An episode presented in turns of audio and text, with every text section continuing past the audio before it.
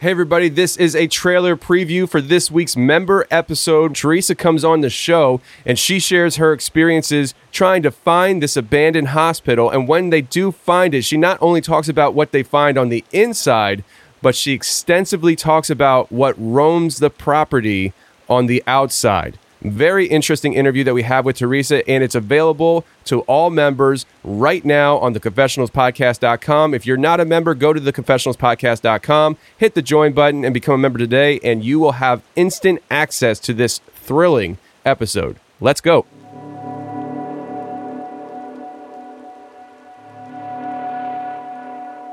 Uh, me and uh, my best friend um, had seen online about an, an abandoned hospital that was for mentally disturbed patients that was built in uh, 1901.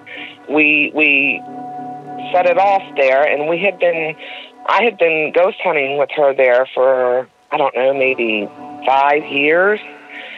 Every weekend, it, it, snow, it did not matter.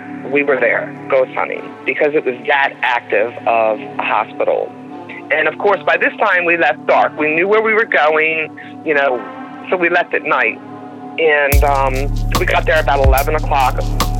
And as we're going through these woods, it's so hard to explain. Like, it's like super, super, super thick with like just weeds that are like super high, like 12 foot high of like just brush that you are not going to be able to go through. And and of course there are like really tall, high trees as well. And we did happen to see the path. There's like a, a pretty well beaten path. So we stay on this path. And it's probably really super thick like that for probably 30 yards, 40 yards in. And then it clears up. And we get to the, the, the cleared part and we're, we're starting to walk and of course, you know, when you're walking through the woods, you gotta look down. You're looking down because you don't want to trip on logs and, and debris or anything. So we're walking, and we're talking, and this this roar, growl, sound hit us, and literally, like we felt it in our bodies, like, and it it sounded like it was literally five feet right in front of me to the right, and this sound scared my friend so bad. She tackled me to the ground. And I all I could think was, you know, get up, get up, get up, because I can't defend myself when I'm on the ground. I am shaking. I'm, I'm, I'm rolling her off me, and I jump up, and there's nothing there, Tony. Like, nothing was there. Nothing.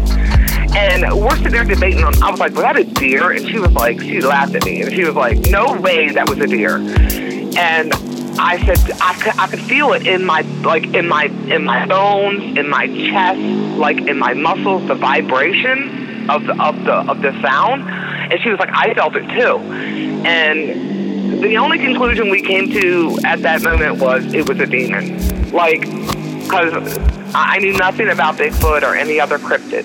So, of course, our most logical determination at that time was that it had to have been like a demon that literally, like, just screamed at us or something in these woods.